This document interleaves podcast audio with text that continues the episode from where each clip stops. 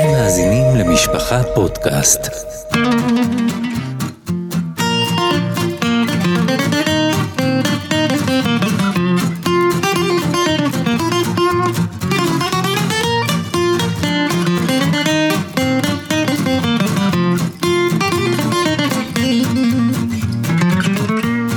שלום וברוכים הבאים לעוד פרק בסדרת הפודקאסט אה, קורת רוח, איתי כתמיד הרב אפרים זלמן גלינסקי וידידי הטוב וביסול אלטר גרובייז. ואני חושב רב אפרים זלמן שהיום אנחנו צריכים לעשות כבר סיום על העניין הזה של הציורים והעניינים. אנחנו ברחנו, כמה, כמה פעמים ברחנו כל פעם אה, לכלי המקדש ולציורים ולהסברים ואתה יודע והתחמקנו. חושב שהגיע הזמן, אחת ולתמיד, לדבר על הציור עצמו, ואני רוצה להתחיל דווקא מהסוף. אתה יודע, לפני כמה חודשים, ממש בערב עם קיפר, נפטר יהודי, קראו לו ברוך נחשון. יהודי הזה היה, מי שלא יודע, זה א', אומר שהוא לא קרא משפחה בחודשים האחרונים, כי אני זכיתי לראיין אותו לפני כמה שנים. עכשיו הוא היה, מה שמיוחד בו, אה, אני זוכר נכנסתי אליו, אני אפילו תיארתי את זה, זה עכשיו תורגם אצלכם באנגלית. נכנסתי אליו הביתה, הוא היה גר שם בקריית ארבע, עיר חברון. היה לו בית כולו מוקף בציורים מאוד מאוד מוזרים. הוא אמר לי שיש אנשים שרק אחרי תקופה, מביא, אחרי תקופה שהם קנו אצלו את היצירות, הם בכלל מבינים מה, מה הוא צייר. הם באים ואומרים לו עכשיו... נדמה לי שאתה ציינת שהוא בעצמו כן, לא תמיד עמד על כל העומק שבציורים כן, שלו, כן. שזה דבר נפלא. עכשיו, מה שהיה, מה שהיה בו כצייר, הוא ניסה לייצר אה, אומנות יהודית. בכל הדורות, בכל הזמנים, הציירים הגדולים היו גויים. אה, לא זוכר אם הזכרנו את רמברנד, אבל רמברנד היה לו את העניין של התאורה, ובעצם בעצם אתה שואל את עצמך, האם בכלל ישנה טכניקה של ציור, טכניקה שאפשר לקרוא לה טכניקה יהודית? לא טכניקה גויית מגוירת וכולי. וברוך נחשון ניסה להציע איזושהי טכניקה של ציור יהודי, ומה שהיה יותר מעניין איתו, שהוא היה נער צעיר, הוא גדל בבית, ההורים, אה, הוא אמר, ההורים קראו הצופה הקדוש, והוא היה גם... אני חושב שהמאזינים שלנו לא יודעים מה זה הצופה, אז אנחנו צריכים. להסביר להם. עיתון של תנועת המזרחי במשך המון שנים, אני חושב שהוא עוד יצא בפולין. המאזינים הצעירים צריכים לקלוט שבראשית, בקום המדינה, כל העיתונים שהיו בארץ, כמעט כולם, היו עיתונים מפלגתיים. אנחנו כן. מכירים היום רק את ה... את המודיע והמבשר ויתד נאמן, אבל בזמנו גם אצל חילונים, כל העיתונים כן. היו ו- עיתונים מפלגתיים. זה מדהים, אנחנו הולכים היום לצטט את העיתונים המפלגתיים הללו. בעולם המתוקן אין סיבה שבן אדם סתם יוציא עיתון. אתה מוציא עיתון אם יש מאחוריך מפלגה. אפשר לומר שבמגזר החרדי, הראשונים שזיהו היו עיתון משפחה, אבל כבר דיברנו עליו, הקדשנו פרק לנושא הזה. בכל אופן, מה, ש, מה שעניין אותי בהקשר של, של אה, ברוך של נחשון. ברוך נחשון היה הניסיון להבין, אתה יודע, יש לפעמים הילד שלך רוצה לצייר, רוצה זה. אנחנו מדברים על זה הרבה, זה איזשהו, לפי, אני לא בורחתי בחוש הזה של הציור, אולי מילולית, אני בורחתי בחסרונות שלי, אבל לפי מה שהבנתי מכמה אנשים שניחונו בזה, אם זה בוער בתוכך, אתה חייב, אה, אתה חייב לצייר. זה פשוט אה, לא, אין, לך, אין לך איך לחמוק מזה. אם מותר לנו אה, להתבטאות ככה, זה כמו הגדר של כויבש נבואוסוי. כן, כן, כן, ממש נביא, ככה. שהנביא מקבל איזשהו נבואה, והוא כדי שזה לא יתפרץ החוצה, הוא צריך לכבוש בעצם. וממש ככה, וכאילו בהרבה מובנים, אז, אז יש איזו סתירה, כי, כי דיבר, דיברנו מזה. אתה בחור צעיר בישיבה, אתה לא תשלח אותו לעשות אומנות, אתה מקסימום תגיד לו, אני זוכר, המשגיחים היו אומרים, תדע לך, יום אחד אתה אולי תהיה סופר סתם מהודר. ואולי כשיגיעו למסכת העירובים, באמת אתה יש תוכל... יוצאים מן הכלל, דרך אגב, היה כתבה מאוד מעניינת, אולי אתה אפילו עשית את הכתבה הזאת, על צייר בשם אה, ברים, שהוא חסיד בויאן, אוקיי. שהאדמו"ר מבויאן עודד אותו ל... אז, אז זהו, ל- ש, ל- ש, שזה להיכנס. בדיוק העניין, וזה מה שהיה מעניין עם ברוך נחשון, כי ניסיתי להבין, האם יש איזו סתירה ב- בין... קיצור, ברוך נחשון, אה, כידוע, היה יחסית חב"ד. הוא לא היה חסיד חב"ד, מ- לא- לפי הכתבה שלך, לא הוא הגיע- לא הוא מ- הגיע לחב"ד. לא ממשפחתו. הוא הגיע לחב"ד, ופה היה דבר מעניין, כי הרבי מלובביץ', ואתה תכף תנסה להגיד לי אם הכרת גדולים לתאים, מה הם חשבו על זה, אבל הרבי מלובביץ' אמר לו, משפט שלדעתו שינה את חייו, אמר לו, תקשיב, אומנות הציור אה, תמיד הייתה מקולקלת, מי, ש, מי שמבין, מי שקצת מכיר אומנות פלסטית יודע עד כמה זה מדויק, זה במקרה הטוב, אלו היו יצירות אה, גויות, אה, דתיות, אה, מה שציירו פעם בקפלות, בכל בקפלה שמה ב... בקתדרות. בקתדרות, בקתדרלות. קתדרלות. ו, ו, ו, ובעיקר היה שם ציור, היה ציורים אה, לא טובים, ציורים, אה, מה שהיום קוראים ציורי שחץ, ו, ואלו ציורי אומנות שבדרך כלל ברוב השנים. בכל אופן, אז הוא אומר לו, אומנות הציור עוד לא נתקנה, ואתה אולי תהיה השליח שתזכה לתקן אותה. עכשיו, אה, כדרכו, הוא לא הסתפק בזה, הוא התחיל לממן אותו. עכשיו, וכאן אני חוזר לקטע שעכשיו אני עושה פה עבירה, כי הוועדה הרוחנית צנזרה לי את זה משום מה, שאנשים חושבים, משפחה, אפשר לכתוב מה שרוצים, אז תדעו לכם שהרבה הרבה חומרים נשארים על רצפת העריכה, ואין לי מושג מה יקרה עם הפודקאסט. מותר לך לציין שהיושב מולך הוא האשם בצנזור. כן, הוא, הוא זה שצנזר, ואני כן. מקווה לסגור אותו את החשבון פה, וכאן לספר בדיוק מה היה. אז היה יהודי, קראו לו חיים פוטוק, הוא היה, יש כאלה אפילו שיקראו לו הרב, חיים פוטוק, אני חושב שהוא היה קונסרבטיבי. גם יליד וזה, הוא היה סופר. סופר אה, מותחנים, אה, לא מותחנים, נקרא לזה רומנים, אה, סופר סיפורים, לא סופר סתם. וחיים פוטוק כתב ספר שנקרא שמי אשר לב.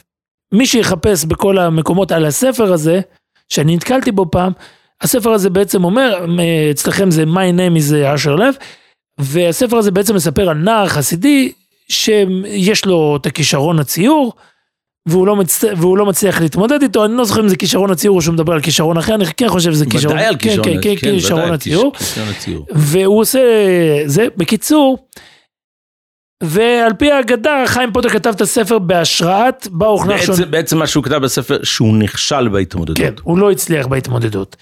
ושאלתי את ברוך נחשון, אחת, הש... אחת השאלות שסקרנו אותי, הייתה האם אתה יודע שמישהו כתב עליך ספר, אתה יודע, לא כל יום כותבים על בן אדם. מאיפה עלה על דעתך שברוך נחשון הוא הגיבור של הספר אז הזה? אז במקרה ראיתי את הספר של אשר לב, ניסיתי להבין מי זה הרב חיים פוטוק, ואז ראיתי ב... אני אגיד את האמת בוויקיפדיה, ש, שזה נכתב בהשראת... אה, ופגשתי את זה והוא נורא צחק מהשאלה, הוא התפעל שידעתי את הנתון הזה, ואז הוא אומר לי, אה, תשמע אני אספר לך, חיים פוטוק הגיע, ל... הוא למד בתור בחור צעיר, הוא ישב ב-770, 770 זה המרכז של חסידות חב"ד בקראון הייטס, באיסטרן פארקווי ושם בניו יורק. הוא למד שם, בחב"ד זה מקובל, יש איזה שנה שהם לומדים שם אה, הבחורים לפני שהם מתחתנים. הוא למד שם, הייתה, היה מקבל מלגה מהרבה, מצייר, והרבה מלובביץ' שכמעט לא יצא מהבית, מי שיודע, היה לו מסלול מאוד קצר בחיים. בית, בית הקברות. בית אוהל וכן. של חמיל. יצא מיוחד לתערוכת הציורים שברוך נחשון, יש תמונה מפורסמת, הוא עם הקסקט ברט. קיצר, אז הוא אומר, באותו, באותו, באותה תקופה שהוא היה שם, הוא לא ידע מזה, אבל הגיע... שא, הוא שאל אז את ברוך נחשון, אתה ציינת את זה, הוא שאל אותו כמה עולים התמונות שלך. כן. אז הוא נקט באיזשהו סכום אה, אסטרונומי, אז uh, הרבי אמר לו שכדאי לך לעשות העתקים uh, ולמכור אותם ביותר כן, זול, כי אתה, חי, אתה חייב להפיץ את, ה, כן, את כן, האור הזה. כן, הרבי ממש ראה בזה שליחות, כמו שאמרנו, לתקן את העניין הזה. מה שהיה מוזר, אה, מה, ש, מה שהוא סיפר לי, חיים פוטוק שמע שיש כזה בחור, ברוך נחשון, והרבי מעודד אותו, כן לצייר, לא לצייר, הוא הגיע, הסתכל עליו, הוא אפילו לא ידע מזה. היה שם עוד איזה משגיח זקן, ובקיצור הוא בנה, הוא בנה את הרומן. בין, אה, העימות היה בין המשגיח הזקן לבין הבחור, הבחור רוצה לצייר, המשגיח לא רוצה שהוא יצייר. הוא תפר אה, רומן שלם, ואיך אמר לי ברוך נחשון, למעשה חיים פתוק כתב את הסיפור של עצמו. והוא אומר לי, אחרי שנים, הוא אומר, יום אחד אני קורא בעיתון שחיים פתוק הגיע לארץ לאיזה זה, לאיזה אירוע, תערוכה, לא זוכר בדיוק מה. הוא אומר, הלכתי לפגוש אותו, הגעתי מאוחר, נסעתי עם שני אוטובוסים, הגעתי מאוחר, אני מגיע אחרי. אנחנו ה... מדברים על עשרות שנים אחר כן. כך, כן. אומר, אני מגיע אחרי הנאום שלו, אני פוגש אותו בחוץ, אני שואל אותו, אתה חיים פוטוק? חיים פוטוק נועץ במבט ואומר, ואתה ברוך נחשון? זאת אומרת, הם לא נפגשו אף פעם, הם נפגשו אז שהוא ראה אותו מרחוק, אבל הוא ישר זיהה לפי המוטיבים וזה, הם קבעו להיפגש, הם התיישבו לשיחה, הם התיישבו לשיחה, והוא מסיים את השיחה, חיים פוטוק, ואומר לו, אתה לא אשר לב. וזאת מחמאה, אבל, אבל בכל אופן, הערכתי בכל זה רק אה, כדי לנסות להביא את המקום הזה של, ה, של היצירה מול, ה, מול, ה, מול המסגרת שאנחנו מכירים, שזה, שזה מסגרת שלכאורה מתנגדת לזה.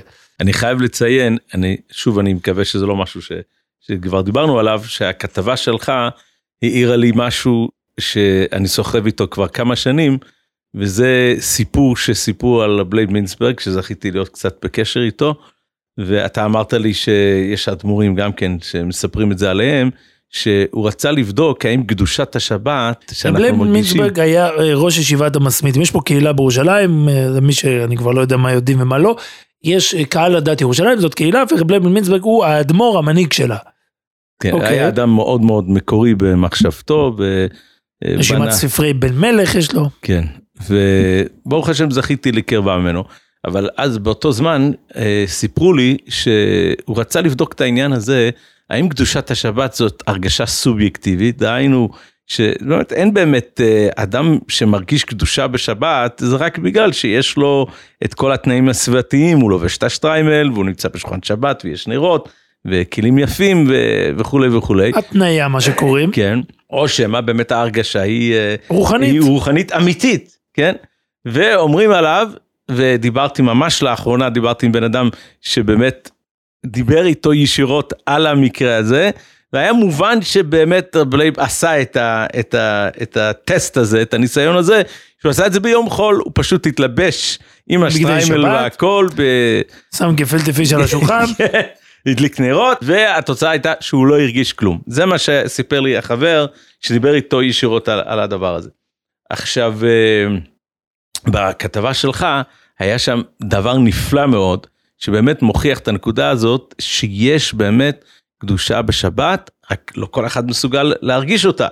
ואתה סיפרת שם שברוך נחשון רצה ללמוד אצל צייר בעל שם עולמי וההורים שלו סידרו ש...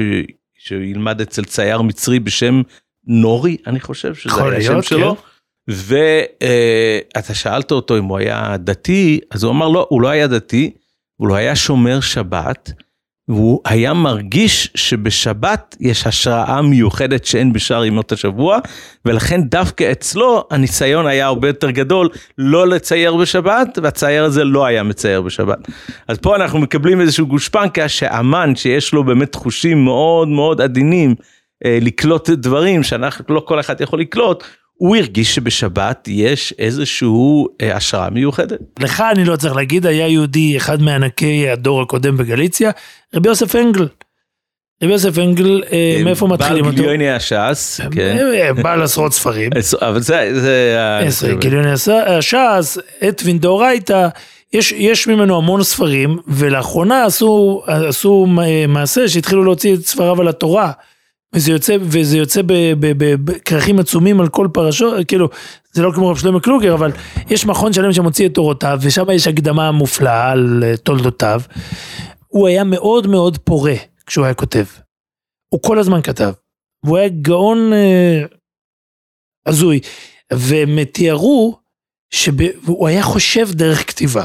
הכתיבה עזרה לו הרבה פעמים לחשוב, ואנחנו מכירים את זה כמושכים בעט.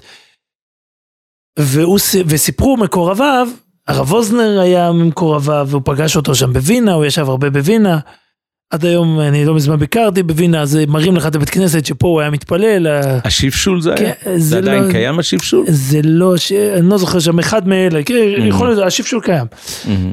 אולי נחרב, טוב, אנחנו נצטרך לצאת למסע אני בווינה. הבנתי לפי מה שאני קראתי בספר על הרב אוזנר, יש ספר על הרב אוזנר, אני לא זוכר את השם שלו, השפשול לא היה כזה מקום גדול. נכון. אבל הוא משך אליו הרבה גדולי תורה. נכון, וב- ובתקופה, בפרט בתקופה שבין בין המלחמות.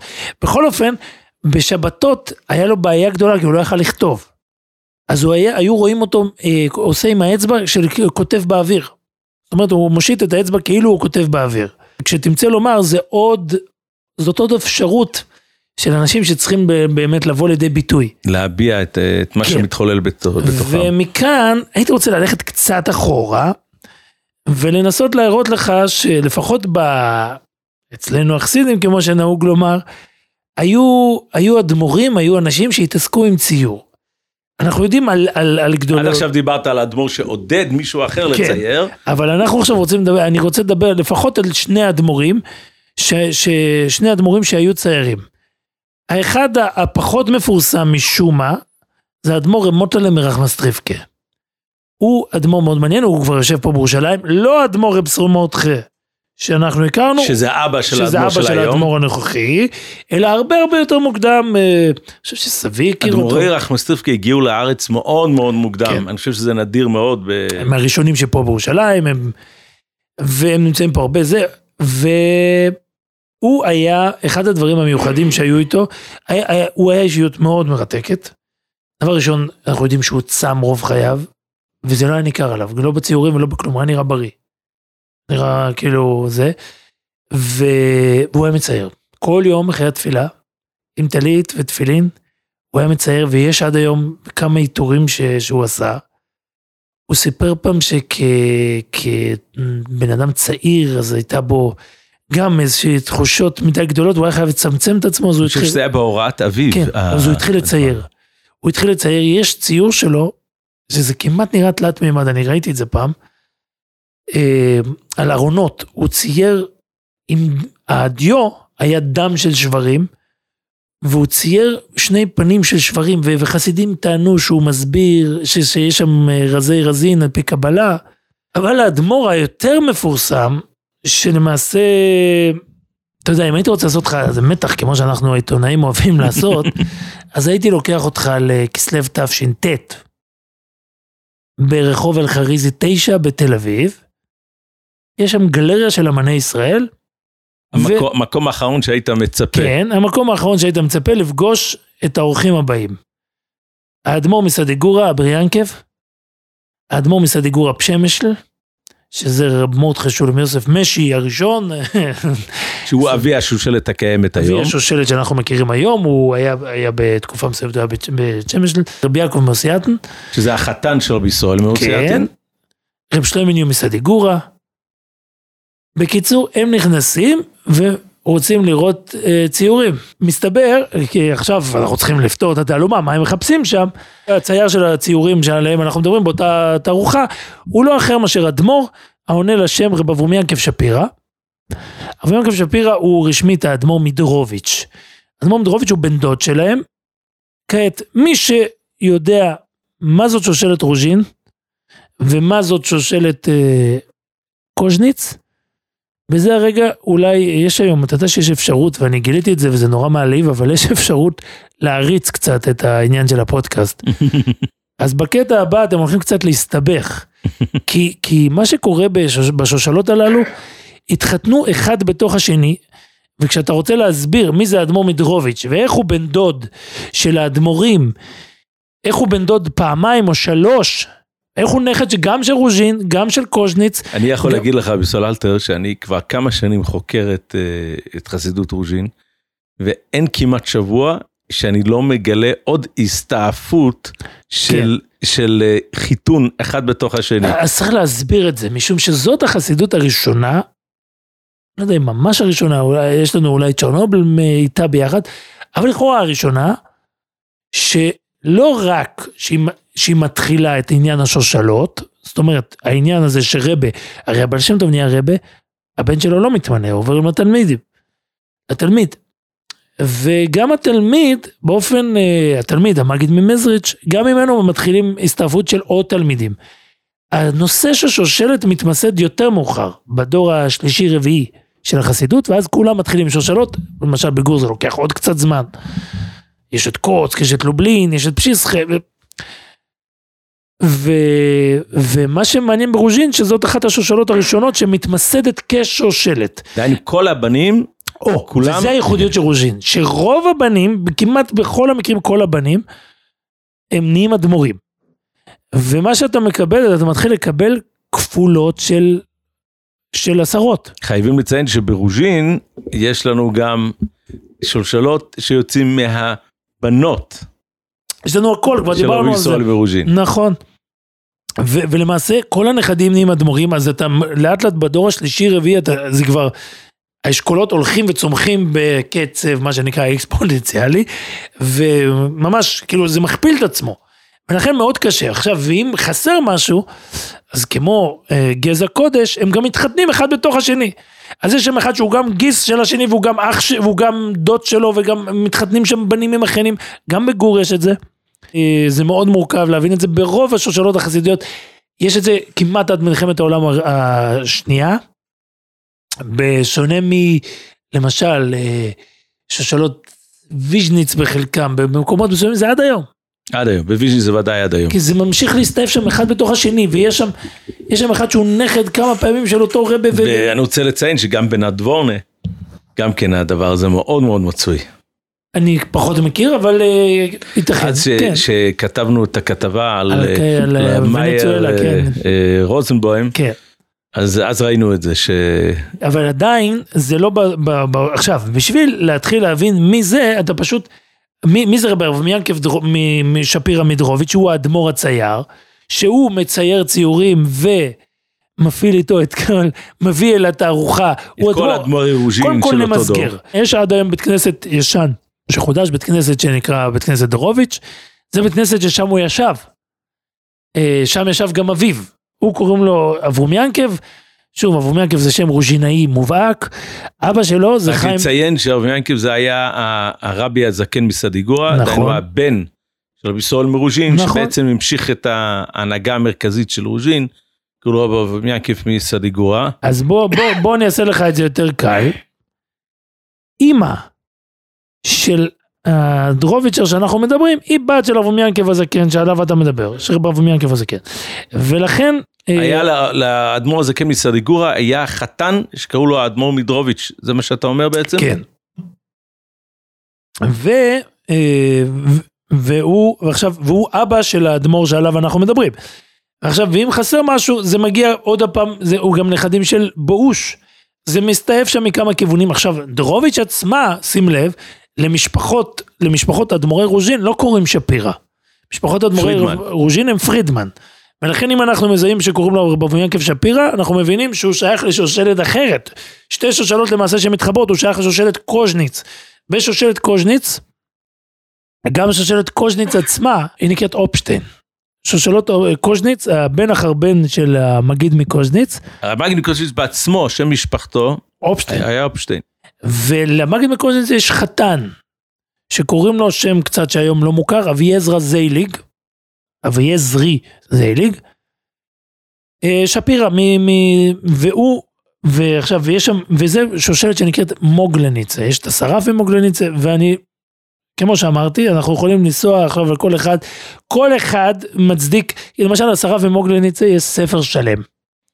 סתם פרט טריוויה שאני נזכר תוך כדי שאנחנו מדברים, אם תעקוב מי הדפיס את הספר, שזה מעניין, זה לא מי חיבר את הספר, מי הדפיס את הספר, בחור בשם יהודה לייב אשליאק.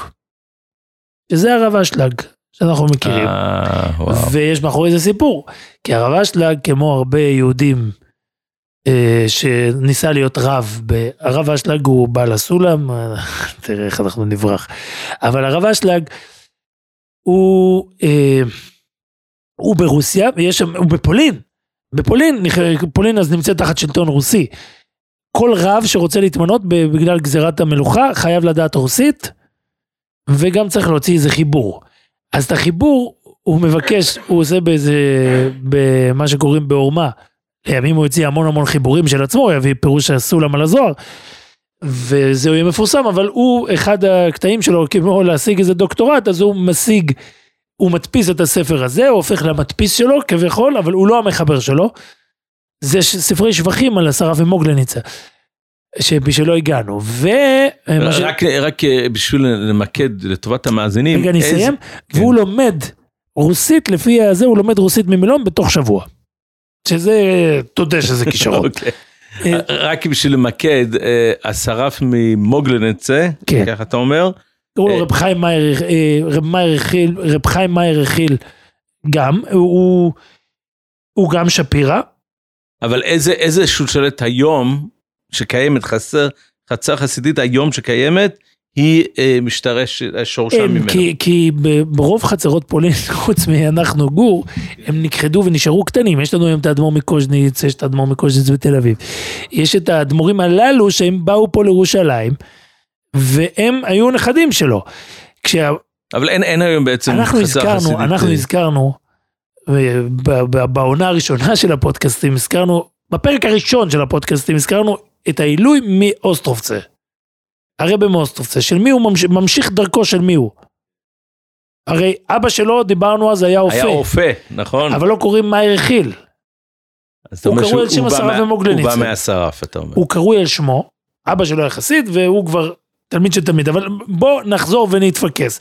אנחנו מדברים על רב, רב אברהם ינקב שפירא, ועוד רגע נחזור, אבל, אבל מה ש... מה ש... אנחנו מבינים שהאדמו"ר הזה הוא בעצם אה, מכיל בתוכו שתי אה, שושלות חשובות. שתי שאלות חשובות. אם אתה רוצה לסבך את העלילה עוד יותר, אז אפשר גם לקרוא לו אדמו"ר בעל הנתיבות שלום, כי ככה קוראים לספר שלו.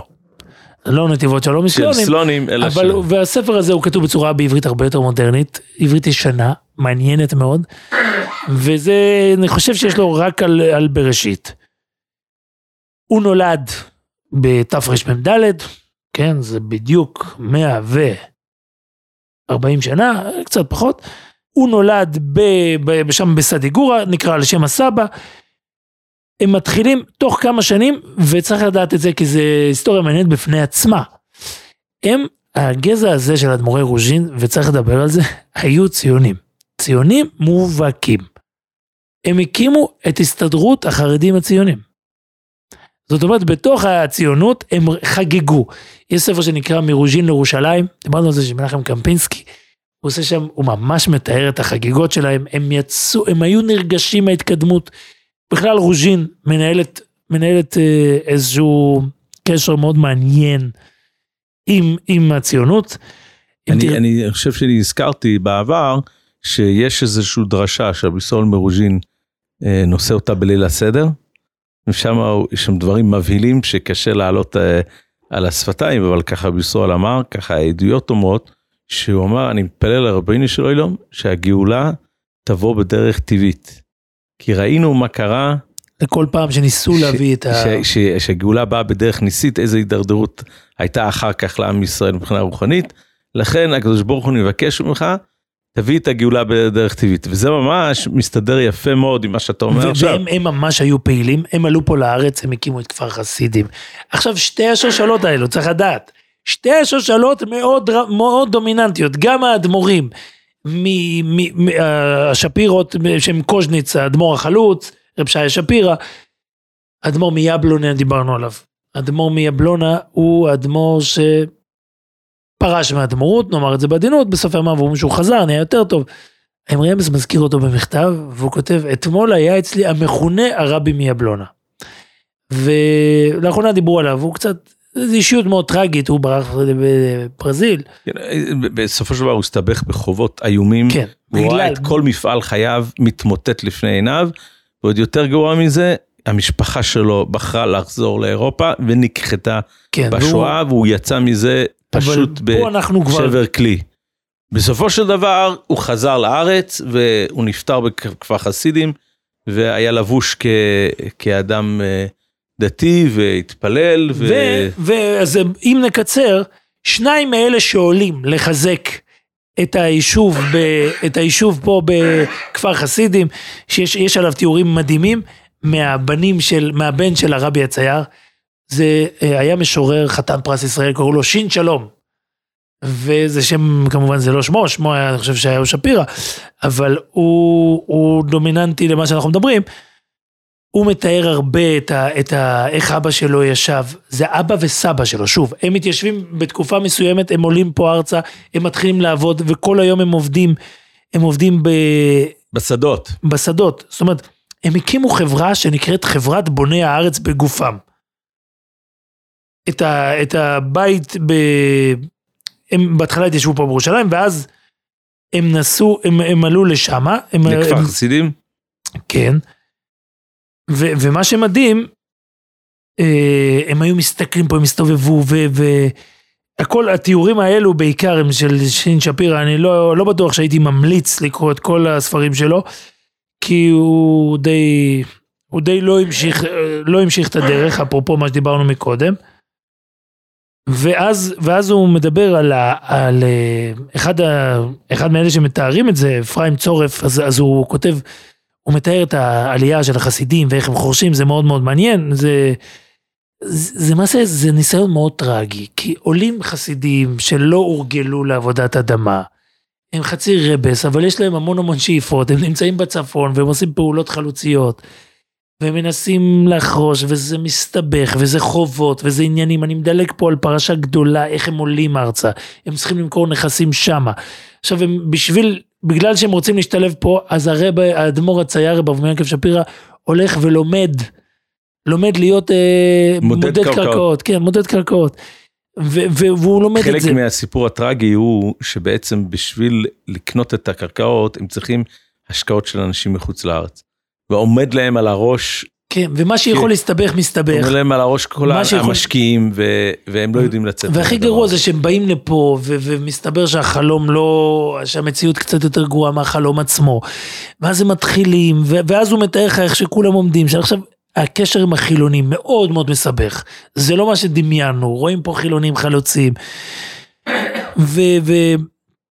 ואתה יודע, מתארים לך את הדמויות האקזוטיות של אברכי משי שמסתובבים בין המטעים, וזה לא הולך, והם נפצעים, והם מנסים להגיד תהילים. בחלום שלהם הם הולכים לעשות משהו מאוד גדול, מאוד זה, אבל המציאות מאוד מאוד מכאיבה. ואז אה, אפרים צורף מתאר, שהוא עיתונאי, הוא מתאר, אני מצטט, בקרב האדמו"רים מתבלט יותר האדמו"ר בעל הדרת הפנים, רב אברהם יעקב שפירא, שזה האדמו"ר הצייר, בעל עיני הקטיפה העמוקות, רוויות העצבות ואהבת ישראל. תוך כדי עבודה היה נוהג רב- רבי אברהם יעקב לפזם ניגון חסידי, ובחזרה מהעבודה יש היה מספר לעמי- לעמיתיו מעשייה חסידית או שר פסוקי תהילים עם שקיעת החמה, זה כזה, הם ניסו, זה הכי, הכי ענוג שאפשר, אבל לאחר שנח קימה וסעד פת ערבית, יש היה יוצא מצרפו לסוח בשדה ורואה את הפועלים רוקדים ושרים אורה. נשתלב ונשתלהב במעגל ושר בדבקות, הוא היה רוקד איתם. כשעיניו מוגבעות כלפי מרום, ותאר ליבנו לעובדך באמת. לאחר הריקוד היה יושב עם חבריה על גבי שק של קש, ומשמיע טוירה באוזניהם. הוא היה ממש אומר, מנסה להגיד, לעשות טיש כזה. לפעמים שוכח לגמרי שכבר הגיעה שעת חצות. פעם אחת הוא מספר, אז רב אברהם יעקב חלה במחלת הכליות. הוא התפתל בייסורים. לא היה שום רופא במקום, אתה יודע, הם היו שם בלי, בלי כלום. משניגשו אליו עמיתיו לעבודה, הפציר בהם שיאמרו תהילים בעדו. הוא אמר, "תגיד, תעשו טובה, תגידו עליי תהילים. והם, בגלל שלא לא רצו לסרב לו, אבל הם היו חילונים, רוב העמיתים. אז ראית שם חילונים בורחוביסטים, זה תלמידיו של דוב בורוכוב, מאבות הציונות הסוציאליסטית, ישבו וקראו, הוא שכב על הרצפה, התפתל בייסורים, והם ישבו סביבו וקראו תהילים, ככה זה היה עד, עד הבוקר. יש פה את הקשיים, אחרי זה הם התחיל הקטעים שהם היו צריכים, הם הסתבכו עם השכנים הבדואים שגנבו אותם. עניינים, אבל איפה סיפורים. אנחנו מגיעים לקטע של- של של הציור? הציור, הציור הוא, הוא קטע שימשיך רק בסוף ימיו, זה, זה נגמר ב, ב, באכזבה גדולה. אבא שלו נפטר בתרפ"ד, פה בירושלים. הוא נדרש, קוראים לו לבוא לפה להיות רבי, להמשיך את דרכו, לשבת פה בירושלים. הוא מתחיל, אה, סתם אני אתן לך תיאור, אה, תיאור שלו, של עיתונאי שמתאר אותו, אגב, עיתונאי הצופה, שהזכרנו מקודם. רב אברהם ינקב היה עורך בשבתות שולחן בזעיר אנפין ומשמיע תורה למקורביו, מתלבש בחלוק משי עד למנהליו המבריקים, כובע כתיפה לראשו, הכל היה מביק עליו. על אף נמוכות קומתו נראה היה משכמו ומעלה, הוא הלך זקוף כמו כל אדמו"רי רוז'ין. וכשהיו מדברים איתו אז הוא היה מוריד את העיניים, ככה מתארים אותו, היה לו משקפי זהב נוצצים. בקיצור, אה, הוא היה עומד בקשר עם אה, מגדולים פה בירושלים. ופה פה אני מסבך את העלילה פעם האחרונה, שמי זאת אשתו? אשתו זאת בת של האדמו"ר מפרצווה. האדמו"ר מפרצווה זה האדמו"ר בכלל מגזע ביאלה. וזה, האדמו"ר מפרצווה, מה שהיה מעניין איתו זה הילדים שלו והילדות שלו והכלות שלו. גם שם היה זה, למשל אחד האדמו"רים, יש את האדמו"ר הזה שהוא חתן שלו, ויש עוד אדמו"ר שהוא בן שלו, רב בורחל ממונקאץ', אם השם אומר לך משהו, בוודאי. חתנו של המנחס אלוזר ממונקאץ'. שוב, אדמו"ר חתן יחיד למנחת אלעזר, גדול האדמו"רים הקנאים של אירופה.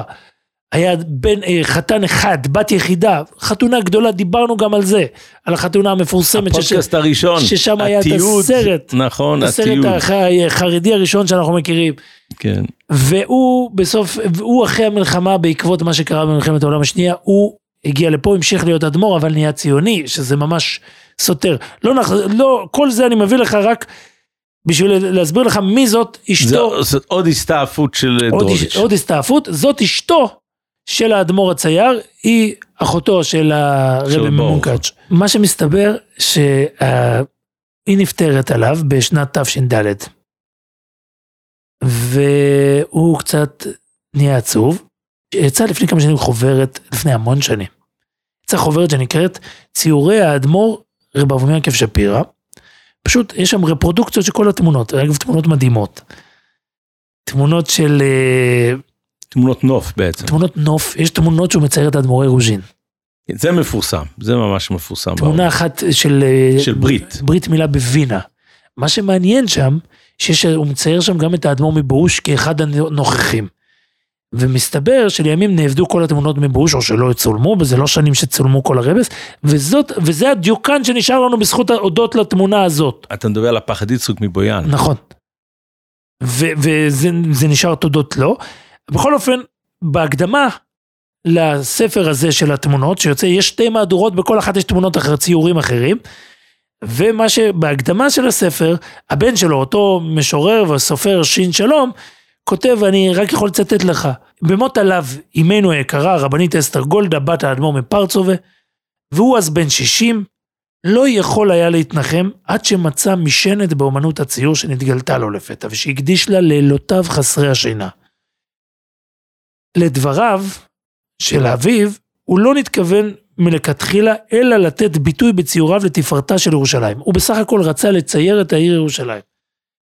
הציירים הנודעים, יעקב שטיינרד וחיים גליקסברג, אני חושב שהם לא מאוד דתיים, לפחות אחד מהם, הכירו בכישרונו ותערוכות תמונתו היו, היו, זכו להערכה ופורסמו, אגב יש את זה עד היום, זה מסתובב התמונות האלו, הציורים. עכשיו כמובן שהחסידים תיארו את זה קצת אחרת, הוא מתאר שהוא היה מצייר בלילות, בלילות שהיה קשה לו, אולי הגעגועים היו תוקפים אותו, אז הוא היה מצייר. חסידים מתארים שהוא היה מצייר כל יום רבע שעה עד, עד, אה, עד חצי שעה, והבן שלו מתאר שהוא אמר לו, אני מצייר מתוך הכרח פנימי שבא עליי לפעמים, זה תוקף אותי ולא מניח לי עד שאני לא לוקח מכחול ביד, בוחש בצבעים ומתחיל לצייר. ופעם אחרת הוא אמר, תקשיב, אני, אני, יש לי השתוקקות מיוחדת לצייר את, ה, את, את ארץ ישראל. זה, זה חלק מאהבת הארץ שעליו, שעליו אנחנו מדברים.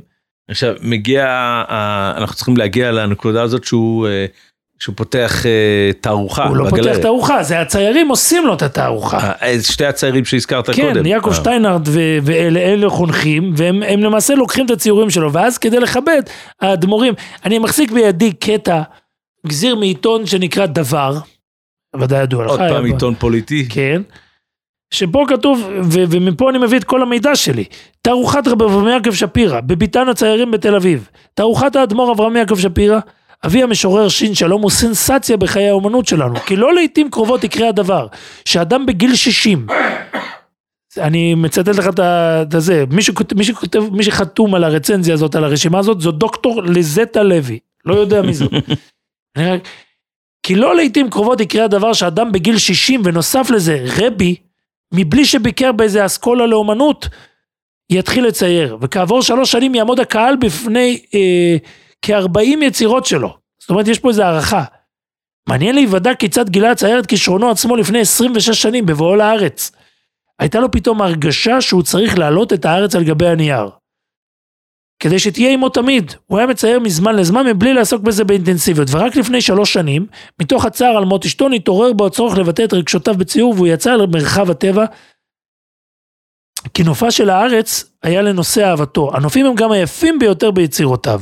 הוא מעיד על עצמו שציורי הפנים, אה, וואי, טעיתי, ציורי הפנים, שזה אינטר, אינטרר, אינטריאר, הוא מצייר רק באופ... רק כאשר הבאים חיצוניים מנעו בעדו מלצאת החוצה. זאת אומרת, יש לו ציורים ש, ש, ש, ש, שהוא, לא, שהוא לא יכול. ציור רב רושם הוא הפורטרט העצמי, הוא צייר גם את עצמו. הרקע האחורי הבהיר מהווה קונטרסט אפק, אפקטיבי לד- לדמות, כמו בתמונותיו של הצייר הבלגי ג'יימס אנסור. מתבלטת הדמות הכהה על הרקע הבהיר. זה ממש כאילו, זה, זה, זה ממש ביקורת אומנות. רב שי שפירא הוא ליריקן של הנוף. בתמיהה הוא עומד לפני פלא העולם, העצים שלו רועדים, הערים נושמים את האוויר המרומם המעודן, כל פרט מתואר באהבה ומתוך רגש אה, דתי. הכרמל עומד לפנינו טבול שמש, עכשיו אנחנו יודעים גם איפה, איפה, איפה הוא קנה את, ה, את הזה, הוא הרי הסתובב במקומות האלו. הכרמל עומד לפנינו טבול שמש, עשיר בגוני היר, הירוק, הרי ירושלים נישאים בכבדות גורלית, כביטוי לעבר הגדול. רחובות תל אביב לעומתם נראים כלילים ועליזים. שקיפות הצבעים מזכירה את הציירים הצרפתים, אף כי לגבי צייר זה אין לדבר, אין לדבר כלל על חיקוי כלשהו. לא יאומן באיזה תמימות מופלאה הוא פותר את בעיות הציור. העולם את, איבד את הפרובלמטיקה שלו ומעלה לפנינו מחזה, המחליף מרותיו.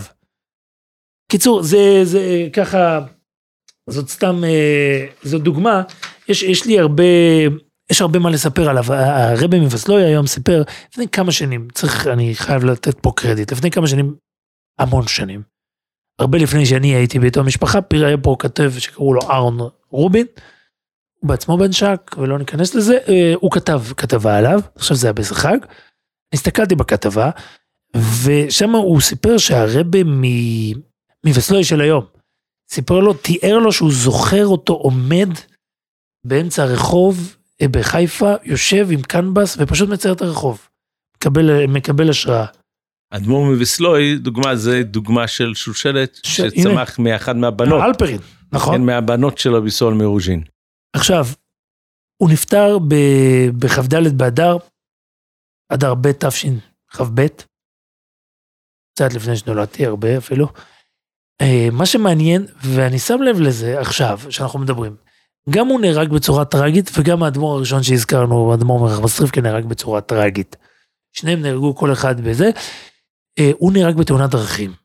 אם אתה רוצה, הוא קם באותו בוקר, הלך ללמוד בסמדרש, בערב שבת זה היה, התפלל במניין, סיים את שיעוריו היומיים, הלך לטבול במקווה, ואז הוא עבר ברחוב יפו, פה בירושלים, אה, עבר לעבר מלון ציון.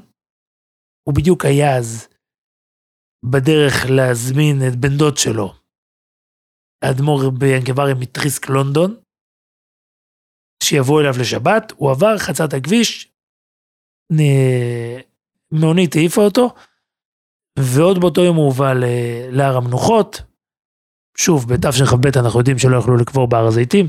ייקח עוד, עוד חמש שנים. יש לנו המון עוד על מה לספר. היה, היה, אחד, היה בתל אביב הצייר הקדוש רבי יהודה פטיליון, דיברנו עליו, הוא היה סלוניקאי. חבורת המקובלים. היה, היה, הייתה חבורה של צדיקים נסתרים בתל אביב, אחד קראו לו הסנדלר, דה שוסטר, דווקא מעניין, הם היו, חלקם היו ספרדים, וחלקם היו זה, אבל הוא היה הצייר, הוא היה מצייר, יש עד היום ציורים שלו. אני כן רוצה, אה, ברשותך, רק להזכיר שבשושלת בית רוז'ין, יש עוד אדמו"רים שציירו, הם אומרים שכמעט כל, כמעט כל אחד מהילדים של הרוז'ינר אה, למד, ידע איזה תחום של אומנות. הרב דוד מוישה מצ'ורטקוב היה, ידע, עשה גילוף בעץ. האדמו"ר הזקן מסדיגורה, שהזכרנו אותו כמה פעמים רבי ינקב, שהוא בעצם האדמו"ר הצייר קראו על שמו. אז הוא לימד את... אה, הוא, הוא, יד, הוא היה צייר, ובעצם הנכד שלו באיזשהו אופן ירש, אם תרצה, את הזה. מה שעוד מעניין, שהרבה מאוסייתן, וזה אולי בסיפור טוב לעצור בו, הרבה מאוסייתן, רב סרול מאוסייתן, היה קדוש עליון, אדמו"ר זקן, אדמו"רי רוז'ין. הדור, הדור שלנו, ודאי הדור הצעיר, בכלל לא מעלה על דעתו את הדמות הזאת, כי אין, אין באמת היום חצר של אוסייתין, אבל בזמן שרבי סול אוסייתין עלה לארץ, הוא היה הנכד הראשון של אה, רבי סול מרוז'ין, שכיהן כאחד מאדמו"רי רוז'ין, שהגיע לארץ, ואומנם לא היה לו הרבה חסידים פה בארץ, אבל האדמו"רים עצמם היו מתבטלים לפניו. כל היישוב החרדי, החסידי בארץ רעד ממנו. יש את הסיפור המפורסם ש, שרומל, אה, גנרל רומל רצה להגיע, הוא הגיע, כולם ראו בו קדוש עליון, הוא היה מסתובב בתל אביב, והיה לו הנהגה רוז'ינאית אמיתית, שזה מרתק, ההנהגה של הרוז'ינאים, הם באו פה קבוצה, ברוז'ין קרה הפוך ממה שקרה בהמון חצרות. ברוב החצרות, החסידים ניצלו, והרבס נספו במלחמה. ברוז'ין קרה מקרה הפוך, נשארו יותר רבס מחסידים. יש דרך מאוד מאוד פשוטה לפרש למה, למה זה קרה מבחינה היסטורית. כי באיזשהו שלב, אחרי מלחמת, בגלל מלחמת העולם הראשונה, הם כבר ברחו לווינה. והיה להם בקבלה שאסור להם לחזור לקהילות שלהם אחרי שהמלחמה שקטה, אז ממילא הם נשארו, כל החסידים שלהם נשארו בעיירות שלהם ושם נספו בשואה והם היו בווינה ופשוט עלו על האונייה ו- למעשה, כמה שזה והגיעו מצמרר. הם הגיעו למעשה אה, כהורים שכולים, הם הגיעו פה, הסתובבו פה, רובם איבדו הכל, אבל הם היו פה לבד, והם המשיכו להתנהג, הם הסתובבו בתל אביב, הם לא הלכו לשום עיר, לא לירושלים, לא לזה, הם הסתובבו בתל אביב, הם דיברו הרבה על תל אביב כעיר, שהיא עיר עברית, זה, זה מצא חן ביניהם, הם היו מסתובבים, הבריאנקה וסדיגר היה מסתובב כל יום ברחובות שיינקין, במרכז תל אביב, מסתובב, היה תקופה שהוא היה מנקה את הרחובות שם, זה עוד סיפור בפני סיפור עצמו. בפני עצמו. בכל אופן, והם היו קדושי עליון, היהדות החרדית הסתכלה עליהם כעל שרפים, זה שזה מרתק. כולם, רב שלמה בן ובראשן רבי סולומי יוסייתין. ורב סרומי יוסייתן, שוב, אה, מי שמביא את זה, זה, מי שסיפר את זה זה אדמו"ר מווסלוי, הוא סיפר שבאחד הימים רב סרומי יוסייתן הסתובב ברחובות תל אביב, היה להם טיולים יומיים, הם היו הולכים זקופי קומה עם הבגד הרוז'ינאי והמקל עטור היה מכסף, לו נקודת התחלה, נקודת סיום. כן, היה כאילו, מסלולים קבועים, והוא הלך ברחובות תל אביב, ואז הוא עובר ליד אה, רחבה, ליד גלריה של ציורים, ופתאום הוא מבחין בציור שבחלון ראווה עגלה רתומה לשני סוסים, אתה יודע, אבירים, שנוסעת ביער. ואז הרי האוסייתנה נעצר, מסתכל על התמונה ומבקש מהגבה שייכנס לשאול כמה עולה התמונה. המוכר אה, נתן סכום, אה, כמה שתמונה צריך כזאת. להדגיש שאחד מהמאפיינים של האדמו"ר רוז'ין היה האיפוק. לא לגלות אה, סמלים חיצוניים של שום כן, התפעלות. כן. אז פה המעשה הזה שרבי סולומי יוסייתין מבקש ללכת לקנות תמונה זה כבר חריגה כן. מה... אבל אחרי שהוא שומע כמה המחיר עולה, אז הוא לא קונה את זה. אבל משהו חדש מתחיל. מאז כל יום, בטיול היומי, הוא נעצר ומסתכל על התמונה. בחלון ראווה. אחרי תקופה, המוכר שם לב שכל התמונות נמכרות והתמונה הזאת לא מצליחה להימכר. והוא שם לב שיש פה איזה רבה זקן שעומד כל יום בחלון ראווה ומסתכל על הציור הזה. ואז הוא אומר לו, אה, תקשיב, זה משהו פה לא עושה, תן לרבה. הוא הבין שיש פה איזה עניין, כנראה בכל זאת יהודי של פעם. לא ברור אם הוא נתן לו את זה לגמרי מתנה או שהוא דרש את הסכום, ש... סכום אה, שהרבה יכל לעמוד בו. בכל אופן, אז האוסייתנר תלה את הציור הגדול הזה של סוסים ביער, תלה את זה מעל החדר שבו הוא קיבל קהל. אתה, אתה לא רגיל שאתה נכנס לרבה ויש שם ציור על הקיר של אה, זה, פראבנשטיב. והוא ישב והוא היה מתבונן בזה הרבה בציור. ומה שמעניין, הרי בר לרוט, האדמו"ר משומר אמונים, הגיע לבקר, לבקר אצלו פעם. זה אבי שושלת אה, תולדות אהרון, תולדות כן, כן, אברהם והוא יצחק. בוא נאמר לא טיפוס של ציורים וסוסים, והם ישבו המון המון זמן ודיברו על... אה, מה ודיברו- מונח בציור הזה? לא, לא, הם דיברו, התעסקו עם הציור הזה בערך, כל החסידים הסתכלו. זאת אומרת, אה, אני חוזר לפרק הקודם שדיברנו, אפשר להעלות דברים גשמים, לא שאני מבין בזה. וכאן אני חושב, זה, זה מזכיר לנו עוד פעם את מה שדיברנו, אם אפשר להעלות, אה, אם אפשר להעלות את ה... עוד פעם, וכאן מגיע תיקון חשוב. אנחנו הזכרנו בפעם הקודמת את הנאום אלימלך ש... שאני הזכרתי. והזכרתי מהזיכרון, והזכרתי וורד של הנאום אלימלך שאומר שבעצם עד גיל 20, מגיל 20 בן אדם יכול להעלות את היופי של עצמו. כן, ואז אה, קיבלתי אה, ממך הערה שדי גרמה לי להבין שלא מדברים מהזיכרון. כן, אז ברש"י המפורסם, בתחילת פרשת חיי סורר, אז רש"י לא אומר בת ק' כבת כ' ליופי, אלא בת בת כ' כבת זין ליופי. כן, אז הרעיון הוא רעיון נכון. הרעיון הוא רעיון נכון, הסתכלתי ברבר, הסתכלתי אחרי זה עוד פעם שוב ברבר מיילך, הפעם הזאת כבר החלטתי לא להגיע. הרעיון מובא שם בהפשטה יתרה, הוא לא מובא כל כך חד משמעי, כן אפשר להבין את זה שם, ודווקא בגלל זה, כי, בת, כי בגיל כ' זה מפסיק להיות חטא. יש את שנות הנעורים ששם יופי עלול להוות אתגר גדול, צריך בגרות מסוימת בשביל כן, צריך- צריך להעמיד את בשלות. היופי במקום הנכון כן. שלו. עכשיו עוד תיקון אחרון ש, שאמר לי יהודי, אמר לי, יהודי, יש לנו, מסתבר שיש לנו יהודים מבני עדות המזרח, ידענים גדולים, שמאזינים לנו.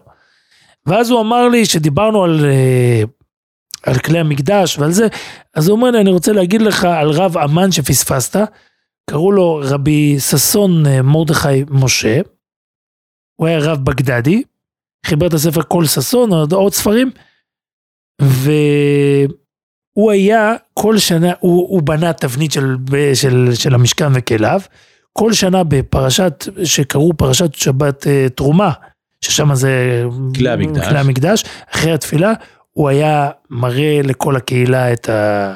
את הזה. בספר קץ ימין, שזה תולדות של רבני בבל, מאת רבה של גבעתיים, רבי יהושע משה. כואב לי שאני לא מספיק מכיר את השמות. אה, אז הוא, אני רק מצטט, ובזה נסיים. הוא עשה צורת המשכן עם קרשים ואדנים וכל כלי המשכן, ונשאר קרש אחד אצל הרב שמעון מרדכי מצאצאיו, והיה מלמד ומבאר בו לתלמידים עם האדנים שהיו עושים מעופרת בפרשת תרומה. גם עשה צורת בית שלישי על בד עבה, והיה מצויר עליו צורת הבית, עם מידות והפסוקים בכתב ישר ונאה עם צבעים, והיה עשוי כמידת גובה ורוחב סדר ההיכל. בקיצור, והיה נראה. והיו תולים אותו משנה לשנה בימי, בימי, בימי שמחת תורה, והיה נראה מרחוק כמו שטיח פרסי. אחר כך זה עבר ל... ל... לדוד ששון, דוד ששון אני חושב שזה האספן. האספן כתבי ידות, שזה כבר מצדיק פודקאסט אחר. אני רוצה רק אה, אה, מבחינתי לסיים, שמאוד ריגש אותי מה, ש... מה שאמרת עכשיו, בגלל שאתה יודע, יש מכתב של החזון איש, שכולם יודעים לצטט אותו בהקשר של, שאף אחד לא ייקח מזה פה שום היתר, אבל לדבר לשון הרע על תלמידי חכמים. נכון, שלעם ישראל יש את החושים. לא, לא, לא, החזון שעם איש ישראל צריכים אומר, לדעת. כשם שמותר כן. לומר על אומן שאינו יודע אמונתו, כך מותר לומר על חכם ש... שאינו יודע, שאינו יודע בחוכמה, שאינו יודע תורה.